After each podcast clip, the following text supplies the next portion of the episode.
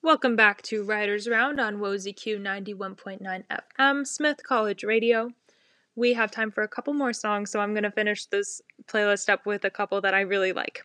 So, first we have a song performed by probably I know I said I have I have many favorites. We'll go with that, but Miranda Lambert, I love her so much.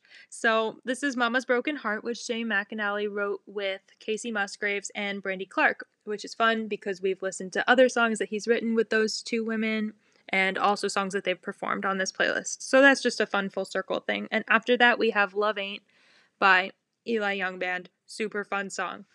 All right, enjoy.